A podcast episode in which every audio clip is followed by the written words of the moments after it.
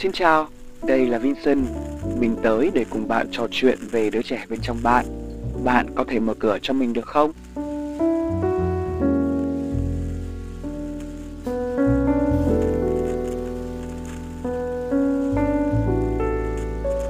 Xin chào tất cả mọi người, chào mừng mọi người đã quay trở lại với Vincent Radio.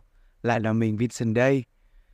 Đây là một số podcast rất rất rất đặc biệt bởi vì mình dành ra tương đối nhiều thời gian cho nó. Có lẽ là một trong những số mà mình dành ra nhiều thời gian nhất, kể cả là so với các số mang vấn đề tâm lý rất là nhiều. Ví dụ như là series cảm xúc này, hoặc là series không hoàn hảo có sao. Và cái số này mình đặt tên cũng rất đặc biệt, nó tên là Self, có nghĩa là bản thân. Mình sẽ phải dặn trước mọi người là đây là một số podcast mang khá nhiều kiến thức cũng như là có cái thời lượng vô cùng dài. Cho nên là mình nghĩ là mọi người có thể chia ra làm nhiều lần nghe. Và nếu thật sự tốt nhất thì có thể có một cái chiếc điện thoại bên cạnh để mọi người có thể nốt lại những gì quan trọng. Hoặc là tốt hơn nữa thì mọi người có một quyển sổ nào đấy để mọi người ghi lại xem là mình đã học được những gì ở trong podcast này. Và để, gọi là, tiếp thêm bản thân kiến thức chẳng hạn thì theo mình đấy là điều vô cùng tốt. Trước hết thì mình sẽ cùng sơ lược qua nội dung những gì mà mình sẽ nói trong số podcast này nhé. Số podcast này thì sẽ có 3 phần lớn tương đương với ba học thuyết mà mình dành ra để tìm hiểu và đưa vào trong số podcast này. Đầu tiên đó chính là mô hình danh tính bản thân của Fitzmaurice. Tiếp theo đó là học thuyết con người của Carl Roger. Và sau cùng chúng ta có cái nó, cái siêu tôi và cái tôi của Freud. Rồi, không để mọi người chờ lâu nữa, chúng mình cùng bắt đầu số podcast này thôi.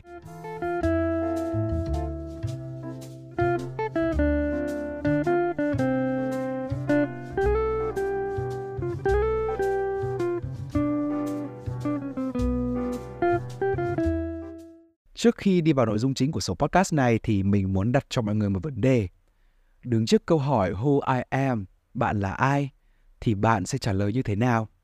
Rất có thể bạn sẽ trả lời bằng tên, tuổi, công việc, địa vị, quê quán, quốc tịch. Nếu như mình nói đó không thật sự là cái tôi, nó không thật sự là cái định danh của bạn, thì bạn sẽ nghĩ sao?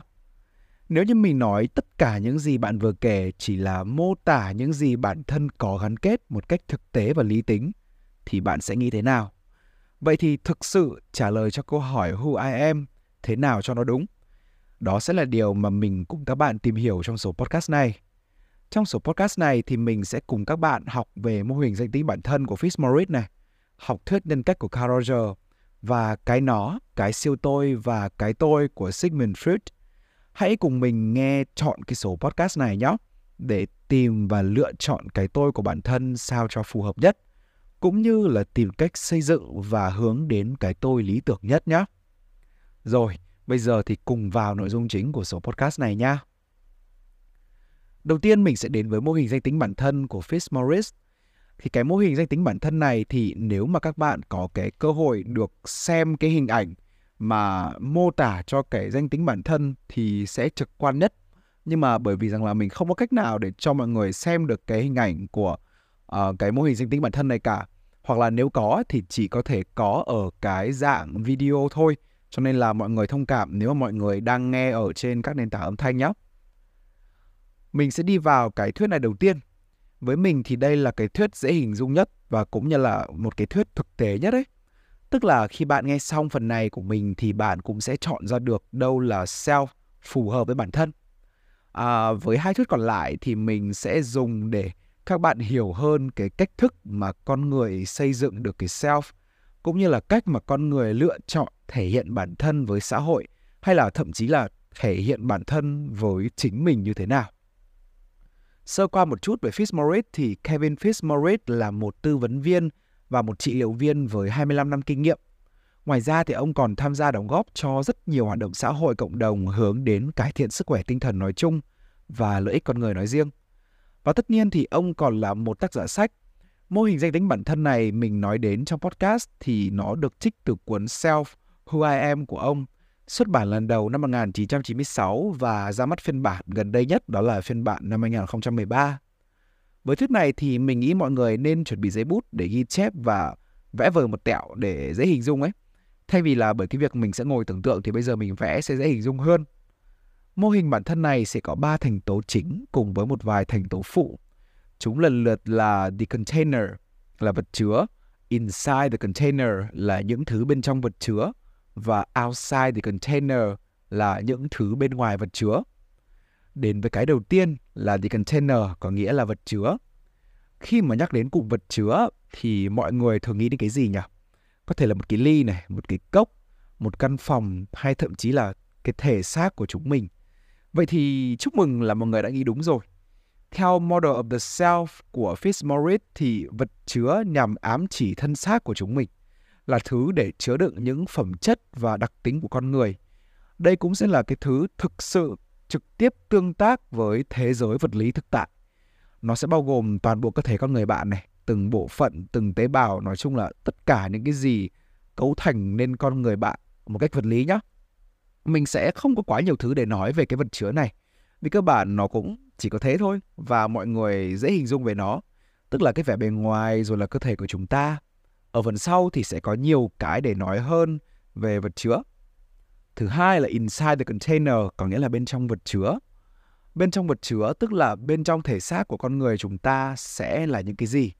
Nhiều người cho rằng nó là linh hồn, cho rằng nó là cái tôi. Nhưng mà với Fitzmaurice thì không hẳn như vậy. Fitzmaurice cho rằng bên trong vật chứa hay chính là bên trong cái thân thể con người thì nó sẽ bao gồm có bốn yếu tố sau. Thứ nhất là energy, là năng lượng. Nó là những cái nguồn cung cấp cái động lực và sức mạnh cho bản thân chúng ta để hướng đến những gì mà chúng ta muốn. Nhiều khi thì mình cảm giác nó giống với cái lý tưởng sống, cái mục đích sống là cái thứ mà rất là thôi thúc và lôi kéo con người. Thêm một điều nữa mà mọi người có bao giờ nhìn sơ qua một ai đó hay là đem lại cho mình cái cảm giác là ai đó là một người tốt hay ai đó là một người xấu chỉ vì mình nhìn sơ qua họ và có cái đánh giá ban đầu không? Thì cái đó cũng sẽ được coi là cái năng lượng phát ra từ bên trong con người họ. Thứ hai là sensations, có nghĩa là cảm giác. Cái này thì đơn giản hơn. Nó là tất thảy những cảm giác mà năm cái giác quan đó mang đến cho cơ thể con người. Như là nóng lạnh này, à, đau này, tê này, thậm chí là hình ảnh của sự vật, sự việc thông qua mắt ấy À, ngoài ra thì còn có khứu giác để giúp chúng mình nhận biết được các mùi nữa. Thứ ba là feelings, có nghĩa là cảm xúc. Cái này thì dễ hơn nữa cơ. Đó là các cái loại cảm xúc của con người. Tất nhiên là vô cùng đa dạng nhưng mà có thể kể đến các cái nhóm lớn như là cảnh giác này, ngưỡng mộ này, ngất ngây này, khiếp đảm này, đau khổ này, ghê tởm và thịnh nộ. Và sau cùng đó là thoughts, có nghĩa là suy nghĩ. Cái này chắc cũng sẽ dễ hiểu rồi chỉ có cái energy ban đầu là hơi khó hình dung một tí thôi. Thì cái suy nghĩ đó nó là những cái gì mà bên trong con người mình, đúng như là những cái gì mà bạn hay nghĩ thì nó sẽ là suy nghĩ. Không có quá nhiều cái để nói về cái toss này. Con người chúng ta khi mà tự định hình bản thân bởi bốn cái thành tố bên trong vật chứa này, nó sẽ tạo ra một cái ảo ảnh về chính bản thân mình. Hay nhiều người khi có người sẽ gọi là ego hoặc là self esteem cái self esteem hay là cái ego này thì nó sẽ có đôi chút khác biệt khi mà mình nói đến cái học thuyết của Sigmund Freud ở phần cuối podcast.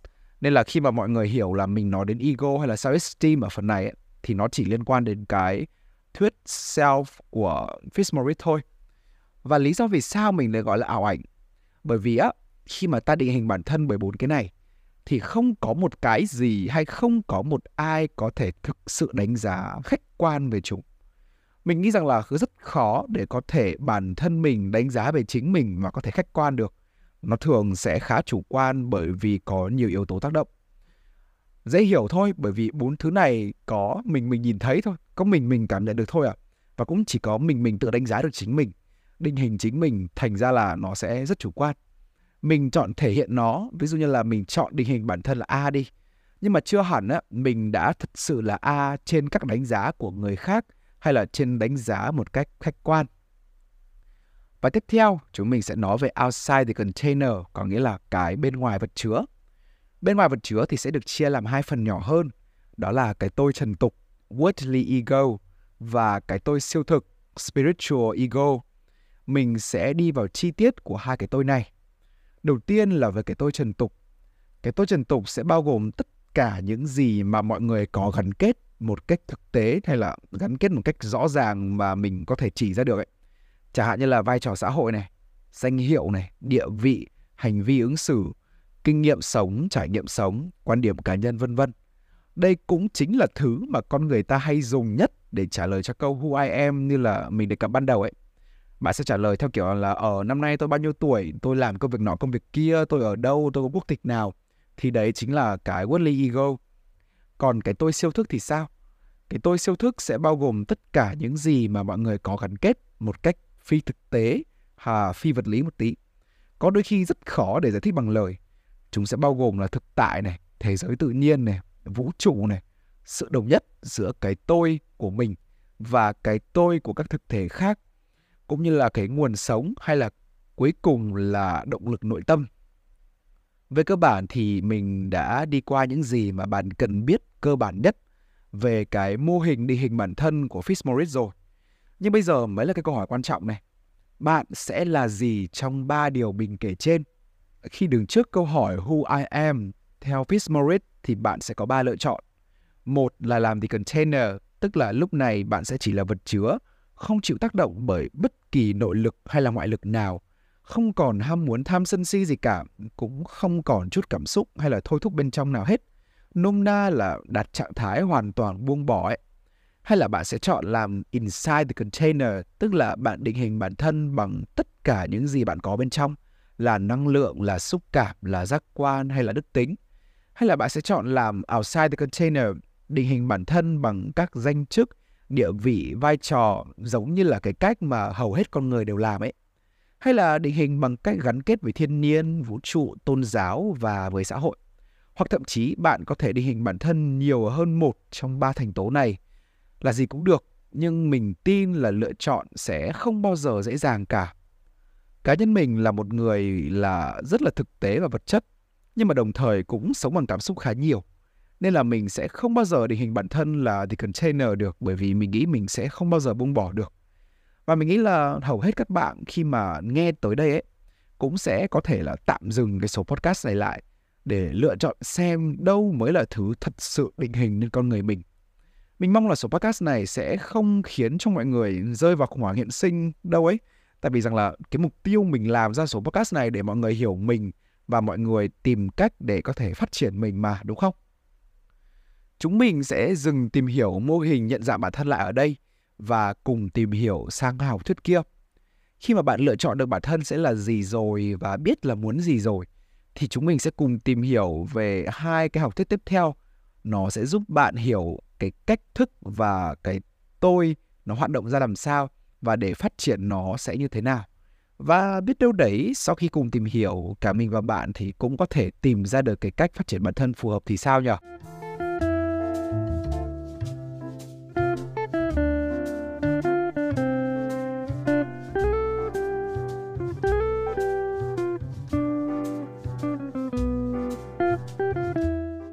Tiếp theo chúng mình đến với học thuyết con người của Carl Roger. Về Carl Roger trước một chút nhé, thì ông sinh vào năm 1902, mất năm 1987. Ông được biết đến nhiều nhất qua đóng góp to lớn trong mạng tâm lý nhân học. Ông sử dụng những phương pháp trị liệu lấy con người làm trung tâm và những phương thức này vẫn đang là nền tảng rất là vững chắc cho các hoạt động tham vấn và trị liệu tâm lý về sau. Học thuyết con người của Carl Roger được ông xuất bản trong giai đoạn 1951 đến 1954 Trước hết thì cái thuyết này rất đặc biệt bởi vì mục tiêu của nó rất là hay. Thuyết này nhấn mạnh vào những đức tính tốt đẹp cũng như là tiềm năng to lớn về cái sự xuất chúng, cái sự giỏi giang của con người ấy. Định nghĩa đầu tiên của Carl Roger mình muốn nói đến đó là định nghĩa về con người. Chắc là mọi người cũng giống mình ấy, kiểu lúc mới lần đầu đọc về cái này mình cũng thắc mắc là con người thì mắc gì phải định nghĩa đúng không? Nhưng mà thật ra vẫn cần nhá, để mình hiểu hơn là ông ấy đang đặt con người trong bối cảnh nào thì chúng mình sẽ dễ tiếp thụ cái thuyết này hơn. Theo Carl Roger thì ông định nghĩa con người là một cá thể có tính sáng tạo và chủ động, là cá thể sống trong một khung cảnh hiện tại và phản ứng một cách chủ quan với những sự vật, sự việc và các mối quan hệ cùng tồn tại với họ. Các phản ứng này dựa trên sự chủ quan của góc nhìn cá nhân. Trong cái định nghĩa này thì mọi người sẽ thấy là ông nhấn mạnh vào tính chủ quan và hiện thực của con người hai keyword này sẽ đóng vai trò rất quan trọng trong cái cách mà chúng mình hiểu cái thuyết này. Và bây giờ thì mới đến nội dung chính của thuyết này nhé. Đầu tiên chúng mình tiến đến với phát triển nhân cách và khái niệm về bản thể. Tiến tới khía cạnh đầu tiên của thuyết này chính là phát triển nhân cách và mô thức cái tôi. Theo Carl Roger thì tất cả con người đều tồn tại trên một thế giới mà mọi bối cảnh, trường hợp và trải nghiệm họ trải qua đều biến đổi liên tục. Nói theo kiểu dễ hiểu hơn thì mọi người hãy hiểu là mình đang trải qua từng phút từng giây mà không một phút sau nào giống phút trước hết, lúc luôn nào thay đổi ấy. Mọi thứ đều thay đổi, mọi thứ đều khác biệt đi. Và theo đó thì con người sẽ phải thay đổi theo cái trường hiện tượng này. Về cái từ trường hiện tượng hay là phenomenal field ấy, thì Carl Roger có nêu ra ba đặc điểm như sau. Trường hiện tượng nhằm ám chỉ thực tại chủ quan của một người. Nó sẽ bao gồm những cái suy nghĩ và cảm xúc nội tâm, cũng như là toàn bộ những vật thể và cả con người bên ngoài con người đó. Động lực và môi trường sống của một người cũng sẽ chuyển động trong cái trường hiện tượng này. Và đó là ba đặc điểm chính. Vậy thì mục đích của con người khi mà thay đổi theo cái trường hiện tượng này hay là tương tác với trường hiện tượng này để làm gì? Đó chính là cái thiên hướng tự công nhận bản thân hay là self-actualizing. Có một cái cụ khác để mô tả cho cái này đó là self-realizing mà mình tin là bạn nào đã từng học qua cái tháp nhu cầu Maslow thì đều sẽ biết đấy. Và mình nghĩ rằng là đặc biệt các bạn nào học trong chuyên ngành truyền thông marketing quảng cáo thì chắc chắn đã học qua cái tháp nhu cầu Maslow này rồi. Và cái self-realizing này nó nằm ở vị trí cao nhất trong tháp để có thể tiến đến được cái trạng thái tự công nhận bản thân ấy, thì chúng mình sẽ luôn cố gắng, luôn hướng mọi hành động và nỗ lực để có thể đạt được cái mức độ thành công cao nhất đây được coi là một trong những nhu cầu quan trọng nhất của con người mặc dù là theo Maslow thì phải đạt được các cái nhu cầu trước rồi thì mới tới được cái nhu cầu sau nhưng mà theo Carl Roger thì đây là một cái nhu cầu bản năng của con người đó là hướng đến thành công tốt nhất trong khả năng và năng lực khi mà con người liên tục hướng tới mục tiêu này ấy, thì họ buộc sẽ phải tương tác với môi trường sống và những người khác. Lúc này họ hình thành lên một cái thứ được gọi là self concept và vừa nãy mình nhỡ gọi nó là mô thức cái tôi ấy. Nhưng mà khi mà làm thì mình nhận ra là dùng từ mô thức cái tôi nó không hay. Thế nên là mình sẽ xin phép không dịch cụm này ra tiếng Việt. Lý do là bởi khi mà dịch cụm này ra tiếng Việt ấy và một lát nữa khi mà mình nói đến định nghĩa của nó ấy, thì bạn sẽ cảm thấy rằng là dịch self concept ra nó sẽ không còn hay nữa. Vậy thì self concept được định nghĩa như thế nào? Self concept được định nghĩa như sau. Self concept được hiểu là những tập hợp mô thức khái niệm của giá trị có liên quan đến một người. Nôm na dễ hiểu thì đó là những cách họ nhìn nhận về thế giới của họ, cách họ tư duy, cách họ phóng chiếu và cả đôi khi là định kiến với thế giới xung quanh nữa. Chuyện này sẽ dẫn đến hai kết quả của self concept. Đầu tiên là self concept tích cực. Đó là khi mà một người cho rằng là toàn bộ thế giới xung quanh họ là một nơi tích cực đầy cơ hội và có nhiều điều tốt đẹp. Với họ thì thế giới xung quanh tương đối an toàn và vì thế họ hạnh phúc, vui vẻ, thoải mái với cuộc sống trong cái môi trường đó và thậm chí là thoải mái thể hiện mình trong cái môi trường đấy. Còn self concept tiêu cực thì làm sao? Thì đó là khi mà một người cho rằng thế giới xung quanh họ không an toàn, luôn chất chứa đầy sự tiêu cực và hiểm nguy. Khi mà một người đã nhìn nhận thế giới quan như vậy rồi thì họ sẽ khó tìm kiếm được hạnh phúc trong chính thế giới đó. Từ khái niệm self concept này thì chúng mình có thể rút ra cái điều gì? Theo mình thì bài học quan trọng nhất khi mà chúng mình cùng tìm hiểu tới đây á chính là cách chúng mình nhìn nhận thế giới xung quanh có ảnh hưởng rất lớn tới chúng mình. Mình đã thua người khác ngay từ cái lúc mà mình chọn nhìn thế giới một cách tiêu cực rồi ấy. Nhà triết học Boethius có từng nói là chẳng có điều gì tự nó tồi tệ cả, tất cả chỉ là do cách nghĩ của chúng ta có thể là cùng cái thế giới đó cùng điều kiện hoàn cảnh đó có người sẽ cho rằng là mình thật bất hạnh cuộc đời thật bất công với họ nhưng có những người khác lại chọn đón nhận và coi đó là sự may mắn khi mà chúng mình lựa chọn nhìn cuộc sống xung quanh toàn điều tiêu cực thiếu lòng tin vào con người rồi là luôn lo sợ mọi thứ thì rất khó để có thể sống trong xã hội hiện nay chứ chưa nói gì đến sống hạnh phúc nếu bạn nghĩ nó xấu thì nó sẽ xấu nếu bạn nghĩ nó tốt thì nó sẽ tốt. Khi cùng mọi người tìm hiểu về học thuyết nhân cách của Carl Roger á, thì mình mới hiểu là muốn bản thân phát triển lên thì buộc chúng mình phải biết tận dụng và tương tác với thế giới xung quanh. Và việc đó thì bắt đầu khi mà chúng mình nhìn nhận thế giới tích cực hơn.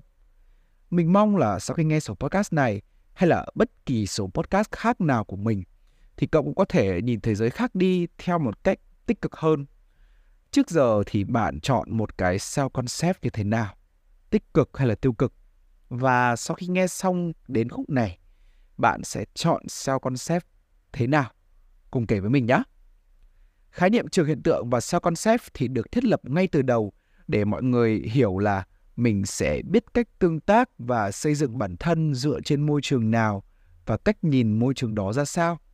Giờ thì chúng mình sẽ cùng chuyển tiếp tới những nội dung quan trọng nhất của thuyết này, đó là sự hòa hợp thỏa mãn và quan tâm tích cực vô điều kiện.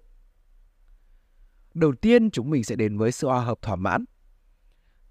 Trước hết thì mình muốn nói về hai thứ, đó là bản thể lý tưởng và bản thể thật. Bản thể thật hay còn gọi là real self thì cái này chắc là đơn giản rồi ha. Bản thể thật dùng để chỉ con người hiện tại và ở thực tại của mình bao gồm mọi đức tính đặc điểm phẩm chất của một người.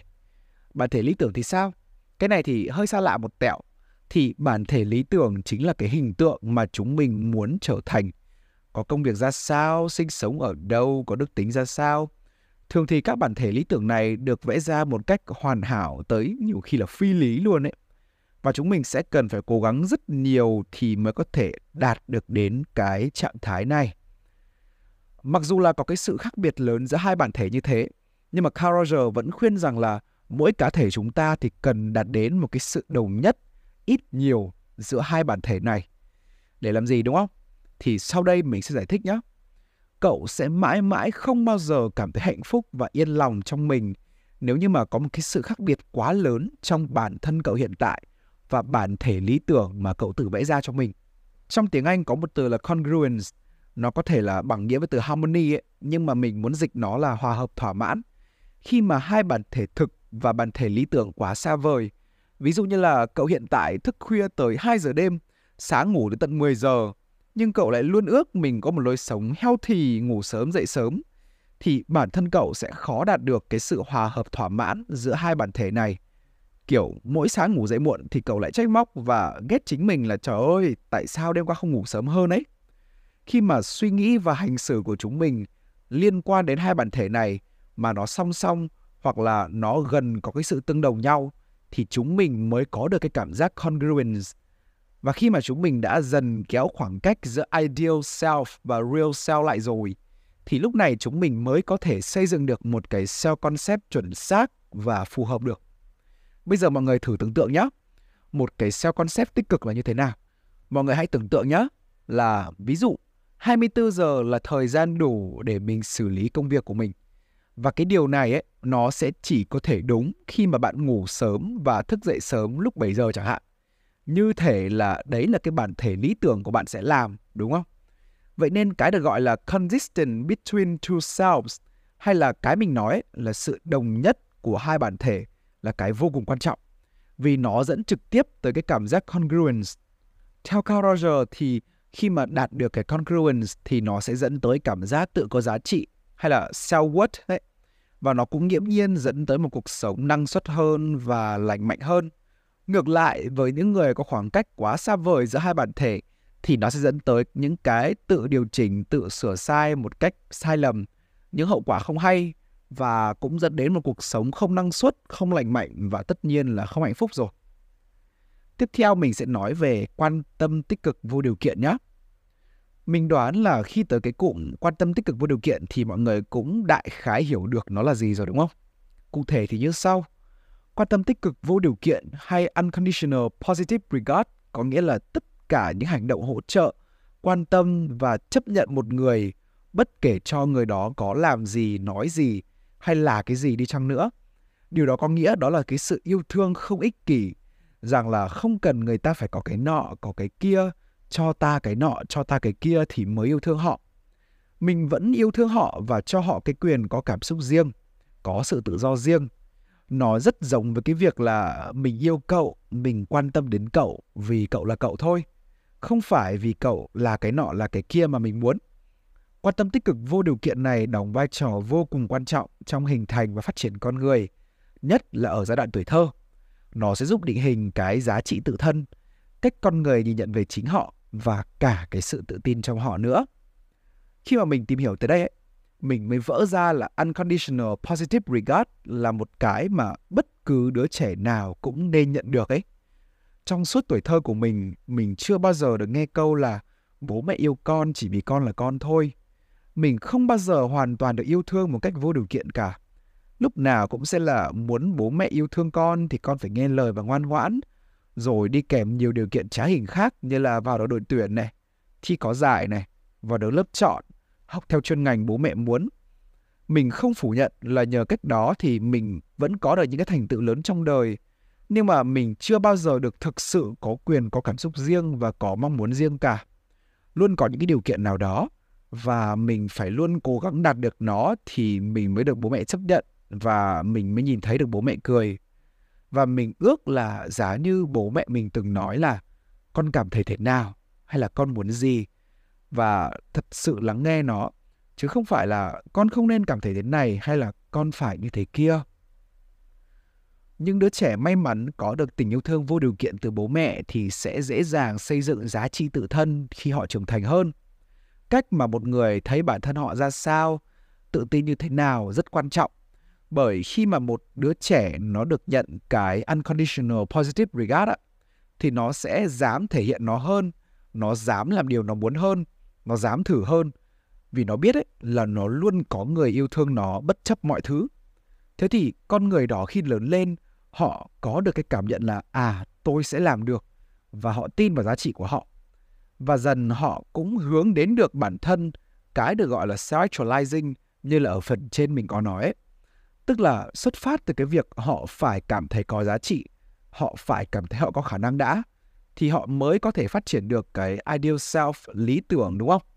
Và điều đó nó bắt đầu từ cái việc là nhận được quan tâm tích cực vô điều kiện từ bố mẹ trong suốt tuổi thơ. Tuy nhiên, mình tin là vẫn có nhiều trường hợp, trong đó có cả mình, là không nhất thiết phải nhận được tình yêu thương vô điều kiện từ gia đình, từ bố mẹ mà vẫn có thể tự tin, vẫn có thể tự cảm nhận được giá trị của mình. Nhưng mình chắc rằng là cái con số này nó không hề nhiều và nó cũng cần rất nhiều thử thách để một người khi mà thiếu đi unconditional positive regard có thể cảm thấy self-worth, tức là cái giá trị tự thân và tự tin. Vậy nên là tốt hơn cả nếu cùng một kết quả cùng một giá trị, cùng một bài học thì tại sao chúng mình lại không chọn cách dễ dàng hơn, nhất là trong việc phát triển con người. Đến với phần sau cùng của học thuyết này, đó chính là cuộc sống tốt và con người toàn chức, The Good Life and the Fully Functional Person. Chúng mình đã được hiểu những cái gì rồi nào?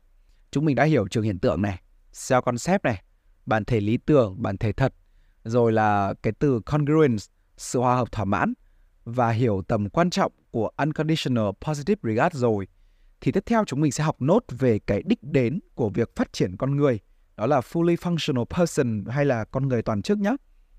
Như chúng mình cùng tìm hiểu ấy thì mục đích nó đã nằm trong cái bản năng của con người rồi đó là trở nên self actualized và nó có một tên gọi khác là fully functional person. Và theo Carl Roger thì con người toàn vẹn sẽ thể hiện được bảy đức tính sau cùng xem là cả bạn và mình có bao nhiêu cái nhé. Đầu tiên là sẵn sàng trải nghiệm cho điều mới. Thứ hai là sống hết mình cho thực tại. Thứ ba là có niềm tin vào xúc cảm và trực giác. Thứ tư là có thể tự dẫn lối bản thân và đưa ra quyết định một cách độc lập. Thứ năm là sáng tạo và linh hoạt thay đổi. Thứ sáu là đáng tin cậy, đáng để dựa vào. Và cuối cùng là cảm thấy đủ đầy và thỏa mãn với cuộc sống theo nhiều cách khác nhau thì cái trạng thái toàn chức này ấy, nó là một cái lý tưởng mà không một ai có thể thật sự chạm đến cả bao giờ cũng thiếu đi một cái gì đó nhưng có một cái điều chắc chắn ấy là những cái ai mà đang rất gần những cái điều này rồi thì họ sẽ phải liên tục phát triển và liên tục thay đổi theo thời gian những con người thế này thì luôn có cảm giác hòa hợp, thỏa mãn giữa bản thể thực và bản thể lý tưởng, tức là khoảng cách giữa hai bản thể này nó sẽ khá là nhỏ Muốn thế thì họ cần nhận được cái unconditional positive regard hay là yêu thương, quan tâm tích cực, vô điều kiện, xuyên suốt cuộc đời, chứ không phải chỉ là tuổi thơ nữa. Và khái niệm cuối cùng về học thuyết này chính là the good life hay cuộc sống tốt. Mỗi người có định nghĩa của riêng mình về cuộc sống tốt đấy, nên là mình sẽ không bàn. Carl Roger có tổng kết như sau. Với tôi thì một cuộc sống tốt không phải một trạng thái cố định. Đó không phải là trạng thái của sự chính đạo hay thỏa mãn hay buông bỏ hay hạnh phúc nó không phải những điều kiện để khiến cho ai đó cảm thấy toàn vẹn đủ đầy hay là giác ngộ. Cuộc sống tốt là một quá trình, không phải là một hướng đi, cũng không phải là một địa điểm. Hướng đi thật sự là khi mà chúng ta được tự do tâm trí để có thể lựa chọn bất kỳ hướng đi nào mà ta mong muốn. The good life, một cuộc sống tốt mà chúng mình luôn mơ ước, thực ra không phải là một đích đến như Carl Roger nói. Mình có thể có tiền, có công việc, có nhà, có xe, có địa vị, nhưng tất cả đều không phải là một cuộc sống tốt. Chúng mình phải thay đổi, cố gắng và thích nghi liên tục để tiến đến nó. Một cuộc sống tốt thì theo mình không nên được định nghĩa. Quan trọng là ở bất kỳ thời điểm nào mình cũng có quyền tự do thoải mái thay đổi cuộc sống theo hướng mình muốn, theo hướng thật sự cho mình và đem đến ý nghĩa cho mình.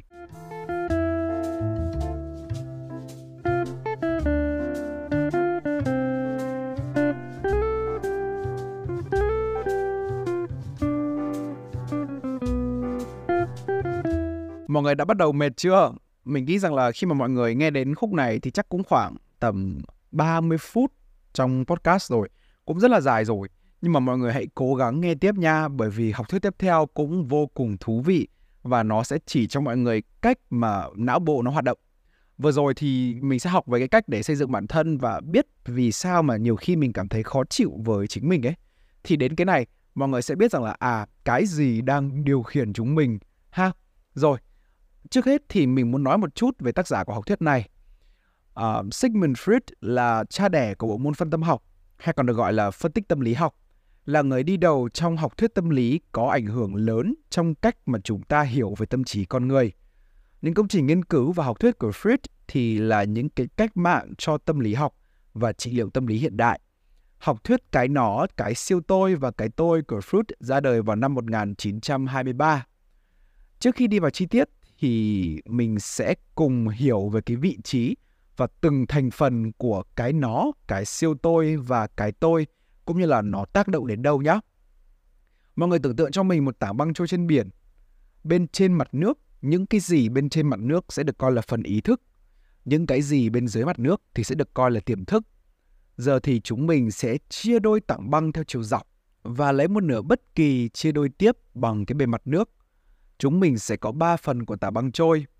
Phần nằm cả ở trên và phần nằm cả ở dưới mặt nước, tức là phần một nửa chia theo chiều dọc mà không bị chia đôi ấy, thì nó sẽ là super ego. Cái phần nằm hoàn toàn trên mặt nước là cái tôi, ego, và phần nằm hoàn toàn dưới nước là cái nó là it. Rồi, vậy bây giờ mọi người đã hiểu là từng phần nằm ở đâu và tác động đến chỗ nào rồi nhá. Bây giờ chúng mình sẽ cùng tìm hiểu về từng cái một này. Đầu tiên mình sẽ nói về cái nó. Tôi muốn. The it, I want.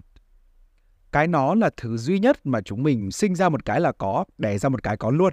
Không cần luyện tập, không cần học hỏi gì hết. Cứ đẻ ra là có. Trong khi thì hai cái kia nó sẽ cần thời gian để phát triển sau này. Về định nghĩa của cái nó thì khá đơn giản. Cái nó chính là phần con thú trong người bạn. Tức là nó sẽ đại diện cho tất cả những động lực khát khao mong muốn cơ bản nhất như là đói này, khát này, đau này, các thể loại cảm xúc, trực giác cũng như là các loại nội lực khác nhau. Nếu như bạn có nghĩ ra được một cái loại khát cầu cơ bản nào đấy thì tất cả nó đều nằm ở cái nó. Trong cái nó thì có chứa một thứ được gọi là libido. Mình sẽ không dịch nó ra mà mình sẽ định nghĩa cho mọi người hiểu. Libido là năng lượng bản thân nguyên thủy nhất bạn có bao giờ rơi vào cái tình huống mà nửa đêm đói kinh khủng, rất muốn ăn cái gì đó, nhưng đồng thời lại chỉ muốn nằm ườn trên giường để ngủ không? Chắc là mọi người sẽ nghĩ là do mình lười đi lấy đồ ăn hoặc là mình đang cố heo thì chẳng hạn. Nhưng đó chính là khi cái nó hoạt động. Cơ chế hoạt động và tổ chức của cái nó, the it, khá là kỳ quặc. Như mình có nói ban đầu thì cái nó đi kèm với câu là I want, tôi muốn. Nhưng mà cái nó nó không được tổ chức một cách logic tí nào cả có nghĩa là bạn có thể đồng thời có hai mong muốn khát cầu trái ngược nhau cùng tồn tại một lúc như là việc muốn ăn hoặc là muốn đi ngủ ấy. Cái nó tổ chức theo nguyên tắc thỏa mãn, tức là cứ cái gì là mình sướng là mình vui thì nó sẽ muốn, nó sẽ làm, chứ không phải là cái có lợi cho bạn. Xã hội nghĩ gì không quan trọng, thực tại nghĩ gì cũng chẳng quan trọng nốt. Cái nó hoạt động dựa trên ham muốn và thỏa mãn, tất cả những cái khác không hề liên quan luôn. Thế nên là có nhiều cái thói xấu và xa hơn là tệ nạn xảy ra khi mà hai cái là super ego và ego không quản được cái nó. Khi mà chúng mình để cho phần con, phần cái nó trong người vượt lên kiểm soát thì cuộc sống của chúng mình sẽ bị ảnh hưởng rất nhiều. Cái nó chỉ muốn được phục vụ cho sướng thôi. Tức là làm cái gì sướng thì làm. Kiểu ăn uống nhá, chả hiểu sao mấy cái ngon miệng thì luôn không lành mạnh ấy. Rồi là dùng chất kích thích như là rượu bia, thuốc lá, vape này, hoặc là thức khuya lướt TikTok xem phim chẳng hạn. Tệ hơn và xa hơn là tới các loại tội phạm. Tất cả đều phục vụ cho cái nó trong người. Và khi cái nó kiểm soát thì nó sẽ bỏ qua tất cả những luật lệ xã hội hay thực tại. Chỉ sướng là được. Tất nhiên là chiều chuộng bản thân không bao giờ sai cả. Nhưng mà phải có khuôn khổ, đúng không mọi người? Bản thân mình sống vốn cũng khá là buông thả và nhiều lúc thiếu trách nhiệm. Và mình cũng đang học với mọi người để cố xây dựng bản thân một cách tốt hơn. Học về thuyết này của Freud sẽ cho mọi người một cách tiếp cận tốt để kiểm soát bản thân cũng như là xây dựng con người. Vậy thì chúng mình nên đối xử với cái nó như thế nào? Khi mà một đứa trẻ cỡ từ 1 đến 5 tuổi thì mọi hành động của nó hoàn toàn dựa vào cái nó. Và bạn đối xử với cái lũ này như thế nào? Bằng cái sự bao dung và uốn nắn thì bây giờ bạn đối xử với cái nó trong người cũng vậy à? Xoa dịu nó, nói lý với nó, cần thì nghiêm khắc với nó và dần thì bạn cũng kỷ luật được hơn. Nhưng mà cái việc mà chúng mình có nhiều khi, không phải là nhiều khi đâu mà thậm chí là rất rất nhiều khi không kiểm soát được khát cầu ấy, là chuyện khá là dễ hiểu. Tại vì cái nói nên là cho chúng mình thêm thời gian nha. Xíu nữa ở phần cuối của podcast thì mình sẽ bày cho mọi người một cách gọi là vượt lười chiến thắng ắt quỷ bên trong nha. Cách này thì mình đang từ từ thực hiện chưa hẳn là đã kỷ luật 100% và thậm chí gần đây mình còn bị leader trong team góp ý rất nhiều về vụ trách nhiệm đi làm ấy. Nên là mình cũng sẽ cố gắng cùng với mọi người. Có thể là ngay sau số này thì mình sẽ có một cái podcast tâm sự cuộc sống gần đây của mình, gọi là giải tỏa áp lực một chút với mọi người một tẹo, ha. Tổng kết lại, mọi người có thể coi cái nó hay the it là cái con quỷ trên vai phải của chúng mình và nó sẽ có một vài đặc điểm tính cách như sau động cơ của khát cầu, bộc phát và mong muốn. Thứ hai là đi tìm sự thỏa mãn và cái sự sung sướng đó. Thứ ba là không phản hồi với yêu cầu của thực tại và đạo đức xã hội. Thứ tư là những khát cầu mạnh mẽ có thể trái nghịch nhưng vẫn tồn tại song song. Thứ năm là ích kỷ và bất chấp xấu xa. Thứ sáu là cảm xúc mạnh. Thứ bảy là suy nghĩ rất là ngắn, chỉ quan tâm tới thỏa mãn ngay lập tức thôi. Thứ tám là đứa trẻ bên trong hoặc là con quỷ trên vai, Thứ 9 là hoạt động theo nguyên tắc thỏa mãn, cứ sướng là làm đấy. Và thứ 10 nó là nơi chứa năng lượng sống. Cơ chế của cái nó sẽ là khát vọng và mong muốn xấu. Cụ thể thì chỉ cần bạn muốn gì đó đủ nhiều thì bạn sẽ làm nó. Tiếp theo chúng mình sẽ đến với cái siêu tôi. Tôi nên, the super ego, I should. Cái siêu tôi là đối trọng của cái nó trong tâm trí con người. Cái siêu tôi sẽ có hai phần chính. Thứ nhất đó là phần lương tâm, the conscience. Phần lương tâm là phần tổng hòa bao gồm những cái thứ nên làm và không nên làm trong xã hội chúng mình. Từ những cái rất là to như là không nên ăn trộm ăn cắp, không nên giết người, tới những cái nhỏ hơn như là không nên ăn đêm và lúc 2 giờ sáng chẳng hạn. Bạn có bao giờ rơi vào cái tình huống mà mình vừa làm cái gì đó mà chỉ ngay một giây sau mình hối hận với điều đó không? Thì đó chính là cái lúc mà cái siêu tôi hoạt động nếu mà chúng mình chẳng may không có chấp hành á, không có nghe theo cái bộ tiêu chuẩn đạo đức này của cái siêu tôi đặt ra thì cái siêu tôi sẽ trừng phạt chúng ta bằng cảm giác tội lỗi và xấu hổ. Kiểu sau khi ăn hết nửa con gà rán vào lúc 2 giờ sáng thì bạn sẽ lại nghĩ là trời ơi tại sao mình lại ăn đêm hoặc tới lúc bạn nhìn lên đồng hồ thì bạn mới nhận ra là bạn đã lướt TikTok tới 3 giờ sáng rồi. Ngoài lương tâm ra thì cái siêu tôi còn có lý tưởng nữa, hay còn gọi là the ideal, đây chính là hình ảnh lý tưởng mà ta vẽ ra về chính mình. Nó rất giống với cái ideal self trong học thuyết con người của Carl Rogers ấy. Bạn cần phải song hành và thể hiện đúng với ideal self thì mới có thể tự cảm thấy giá trị, tự hào và thành công. Kiểu một phiên bản tuyệt vời mà bạn vẽ ra cho chính mình sẽ phải có lối sống healthy, có nhiều bạn bè, có gu ăn mặc, hoặc đơn giản là giỏi trong các lĩnh vực học thuật thôi. Khi mà bạn thấy là à, mình đang dần giống với phiên bản lý tưởng đó, thì cái siêu tôi sẽ khiến bạn vui. Đặc biệt thì cái siêu tôi không quan tâm tới hạnh phúc ngay tức thời như là cái nó. Phần super ego của chị óc sẽ tập trung vào những suy nghĩ lâu dài hơn, Phần này sẽ là những cái nỗ lực của chúng ta để có thể trở thành cái phiên bản lý tưởng của chính mình và đưa bản thân ra xa khỏi những cái hành vi xấu. Tổng kết lại, cái siêu tôi có thể được coi là thiên thần trên vai trái của bạn và đặc trưng cái siêu tôi sẽ bao gồm một cố gắng hành xử với thái độ mà xã hội chấp nhận. hai Tội lỗi, xấu hổ và cảm thấy thiếu giá trị, thiếu đủ đầy. ba là suy nghĩ dài hạn và bốn nó có thể được coi là phụ huynh hoặc thiên thần trên vai. Cơ chế của cái siêu tôi thì cũng sẽ có hai phần. Với phần lương tâm thì cái siêu tôi sẽ dùng những cảm xúc tiêu cực để vả vào mặt chúng mình, phanh chúng mình lại khi mà chúng mình làm gì đó không tốt nó sẽ khiến mình cảm thấy rất là tệ để loại trừ cái ham muốn của chúng mình với những cái điều xấu đó. Logic sẽ là nếu như bạn cảm thấy đủ tệ với cái gì đó thì bạn sẽ dè chừng nó. Về phần lý tưởng thì cái siêu tôi sẽ sử dụng những cảm xúc tích cực như là tự hào và cảm thấy có giá trị, cảm thấy có thành tựu hay là thành công khi mà chúng mình càng ngày càng bám sát, càng song hành và càng gần với cái lý tưởng đó hơn. Phần tiếp theo và cũng là phần cuối cùng của học thuyết này đó là cái tôi, tôi quyết định. Cái tôi trong học thuyết The It, The Super Ego và The Ego của Freud chính là cái suy nghĩ của não bộ của bạn thôi. Tức là cái mà bạn luôn cho là suy nghĩ cá nhân của mình thường ngày thì đó chính là cái tôi. Gần gũi hơn một chút rồi nhỉ, đúng không? Cái tôi hay là cái ego có một trọng trách rất nặng nề. Cái não bộ, cái suy nghĩ của bạn phải phục vụ một lúc ba chủ nhân – Đầu tiên là khát cầu sâu thẳm bởi cái nó, the it. Thứ hai là cái nên làm của cái siêu tôi, the super ego. Và bản thân hai cái này đã rất nhiều khi mâu thuẫn rồi, đã rất khó để làm hài lòng một lúc rồi. Thì cái ego vẫn còn một chủ nhân nữa cần phục vụ, đó là thực tế. Bản thân chúng mình vừa phải cố gắng để phát triển như cái super ego mong muốn, vì nó cho ta biết điều nên làm, vừa phải chiều chuộng và nuôi sống đứa trẻ bên trong là cái nó, the it Ví dụ nhé, xét hai yếu tố trong thực tại là áp lực văn hóa và áp lực đồng trang lứa đi. Và thế là từ những cái đó thì superego sẽ biết chúng mình nên làm gì để tốt lên, để phát triển. Nhưng mà cái nó, the it, thì chỉ thích nhàn và sướng thôi. Nó không thích khó khăn, nó không thích thử thách tí nào cả. Chưa kể đến thực tại có rất nhiều cái cản trở, khó khăn và điều kiện không phù hợp cho bản thân mình thì sao?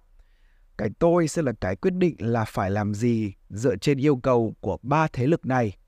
Cái tôi hay là the ego á, thì nó sẽ là thứ quyết định sau cùng xem là sau mỗi ngày mở mắt ra thì từng cái hành động mình sẽ làm là cái gì. Cái tôi sẽ là cái đưa ra điều chỉnh và quyết định xem là nên nghe theo tâm lý bản thân hay là mong cầu của xã hội. The ego sẽ luôn là thứ đưa ra phán quyết sau cùng. Vừa rồi là khái niệm mô tả và chức năng của ego sau đây sẽ là những tính cách của cái tôi. Một, cái tôi hoạt động theo nguyên tắc thực tế. Hai, phục vụ cho ba chủ nhân, cái nó, cái siêu tôi và thế giới bên ngoài.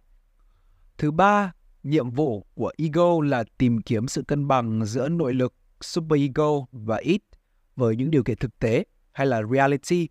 Và thứ tư là phán xét, đưa ra quyết định, tư duy ý thức và phát triển.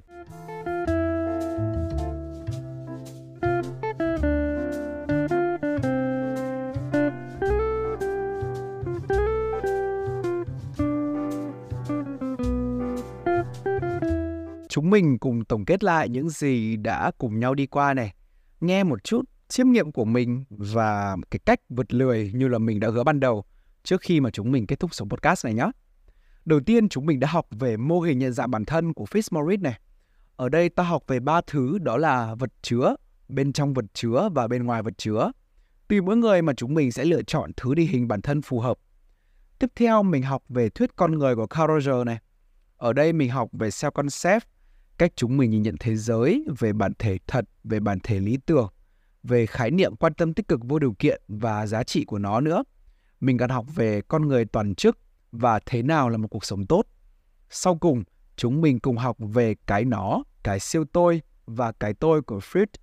Ở đây mình học kỹ lần lượt cả ba thứ, bao gồm định nghĩa, ảnh hưởng và đặc tính của nó. Sau đây sẽ là một chút chiêm nghiệm và rút ra của mình sau khi mà mình cùng mọi người tìm hiểu qua cái số podcast này. Làm người không hề dễ. Chúng mình sẽ phải học cách xây dựng bản thân và nó không hề dễ dàng tí nào cả. Lựa chọn định hình bản thân là bước đầu tiên sau đó dần dần bồi đắp nó. Có ti tỷ thứ ảnh hưởng lên quá trình xây dựng này. Từ những cái chừng như là xa lắc xa lơ, như là việc tuổi thơ ta có được quan tâm yêu thương đúng cách hay không, cho tới việc khi lớn lên cách chúng mình nhìn nhận về thế giới như thế nào. Còn phải kể đến cái việc là chúng mình phải cân bằng và quyết định xem nên làm theo cái nào, theo phần con, phần đứa trẻ bên trong muốn tỷ thứ sung sướng trên đời, hay là theo cái siêu tôi, phần thiên thần trong người là mình phải làm cái này mới tốt, mới phát triển cho mình. Và cũng không thể quên được thế giới thực đúng không? Biết đâu điều kiện bản thân, điều kiện xã hội không cho phép điều mình muốn làm thì làm sao? Chưa kể mình còn phải sống với đúng chuẩn mực xã hội nữa. Khó đúng không? Rất khó. Mình sẽ cố gắng luôn ở đây để đồng hành cùng mọi người trên hành trình đó nhé. Mình thì cũng như mọi người thôi, cũng là một con người bình thường. Bản thân mình thì cũng đang còn rất nhiều khiếm khuyết và mình vẫn đang cố gắng sửa chữa từng ngày. Có cái được rồi nhưng mà có cái thì mãi vẫn chưa sửa được. Điển hình như là vụ quên việc bị xếp đắc mãi thôi. Nên là vừa giúp mọi người, mình cũng như là vừa giúp chính mình mà. Nhỉ? Mình có hứa là sẽ chỉ cho mọi người cách vượt lười đúng không? Để chiến thắng con quỷ bên trong. Thì bây giờ mình sẽ chỉ cho mọi người nhé. Cái này là cái cách mà mình rút ra trực tiếp từ cái học thuyết cái nó, cái siêu tôi và cái tôi đấy. Sau đây sẽ là cách để bạn vượt lười, dễ áp dụng cực kỳ luôn. Nếu như mà đột nhiên bạn rất lười, bạn không muốn làm cái gì cả, chẳng hạn như là bạn đang lướt TikTok được khoảng một tiếng rồi đi, thì bây giờ bạn hãy dừng lại và bắt đầu phân tích ra cho mình. Chúng mình sẽ phân ra làm ba vai. Đầu tiên là tưởng tượng con quỷ trong người bạn sẽ nghĩ gì. Nằm lướt TikTok, xem phim, đọc truyện sướng lắm. Chả phải làm cái gì cả, không muốn chạy deadline đâu. Tiếp theo, tưởng tượng thiên thần trong người bạn sẽ nghĩ gì. Này, mày ấy tới giờ rồi, nghỉ cũng nhiều rồi, còn một đống thứ phải làm ra cái kiểu. Phải làm thì mới có tiền rồi, phải làm mới tốt mới phát triển cho bản thân đúng không? Để đó không làm á, sau này hậu quả lòi mắt ra.